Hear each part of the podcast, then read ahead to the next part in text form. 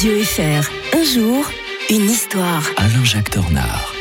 Nous sommes vendredi aujourd'hui. euh, il fallait qu'on fasse appel à lui pour bien terminer la semaine. hein. L'historien de Radio Fribourg. Bonjour Alain-Jacques Tornard. Bonjour Mike. Retour en 10 novembre 1938 avec vous ce matin. On évoque euh, la disparition de Mustapha Kemal Atatürk, celui qu'on appelait euh, le père des Turcs. hein. Et oui, euh, il était né en 1881 à Thessalonique, c'est l'actuelle Grèce, mais il y avait une minorité très importante de Turcs là-bas.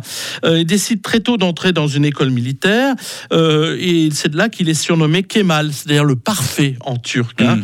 Euh, officier d'état-major dans l'empire, euh, dans l'armée du sultan, il se tient à l'écart de la révolution nationaliste des jeunes Turcs en 1908 parce qu'il n'aime pas très bien la mentalité de ces jeunes Turcs qui rêvent d'un empire euh, très très grand avec tous les turcophones jusqu'à la Chine. Euh, et, et ça, d'ailleurs, c'est ce qu'il qui, la- qui est l'inverse de ce que veut l'actuel président Erdogan. Lui ne voulait, voulait une Turquie entre Turcs. D'ailleurs, Ah. il va développer une, une idée d'ailleurs d'un nationalisme turc où il y a que des Turcs en Turquie, mais pas aller au-delà.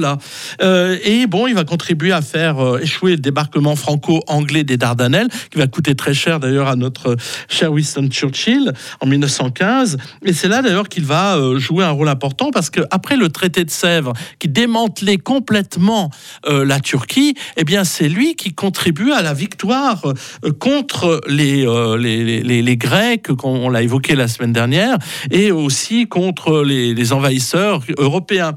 Et c'est pour cela qu'en 1921, on va lui donner le titre de Ghazi, le victorieux en, ara- euh, en arabe, ordinairement réservé aux plus illustres combattants de la foi islamique. Alors le paradoxe, c'est que euh, c'était lui plutôt un, un bon viveur, euh, plutôt d'ailleurs pas très ayant une foi extrêmement fragile.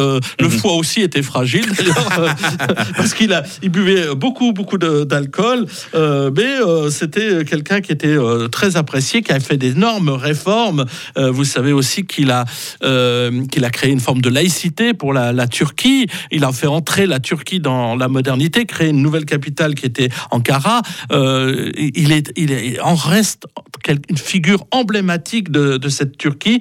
Euh, il avait adopté huit euh, filles, il n'avait pas eu d'enfants, dont une arménienne. C'est tout dire quand on sait le, le, le poids de l'histoire de l'Arménie dans euh, celle de la Turquie. Et il meurt en pleine Goualar, en effet, à 57 ans, victime d'une cirrhose du foie, tout simplement. Ça ne s'improvise pas. hein. Non, ça ne s'improvise pas. Bon, pas de, pas de bêtises durant ce week-end, Alain-Jacques Tornard. hein. Doucement. Hein. Santé, Mike. Je sais que vous êtes quelqu'un qui vivait très sainement, je me fais pas de soucis.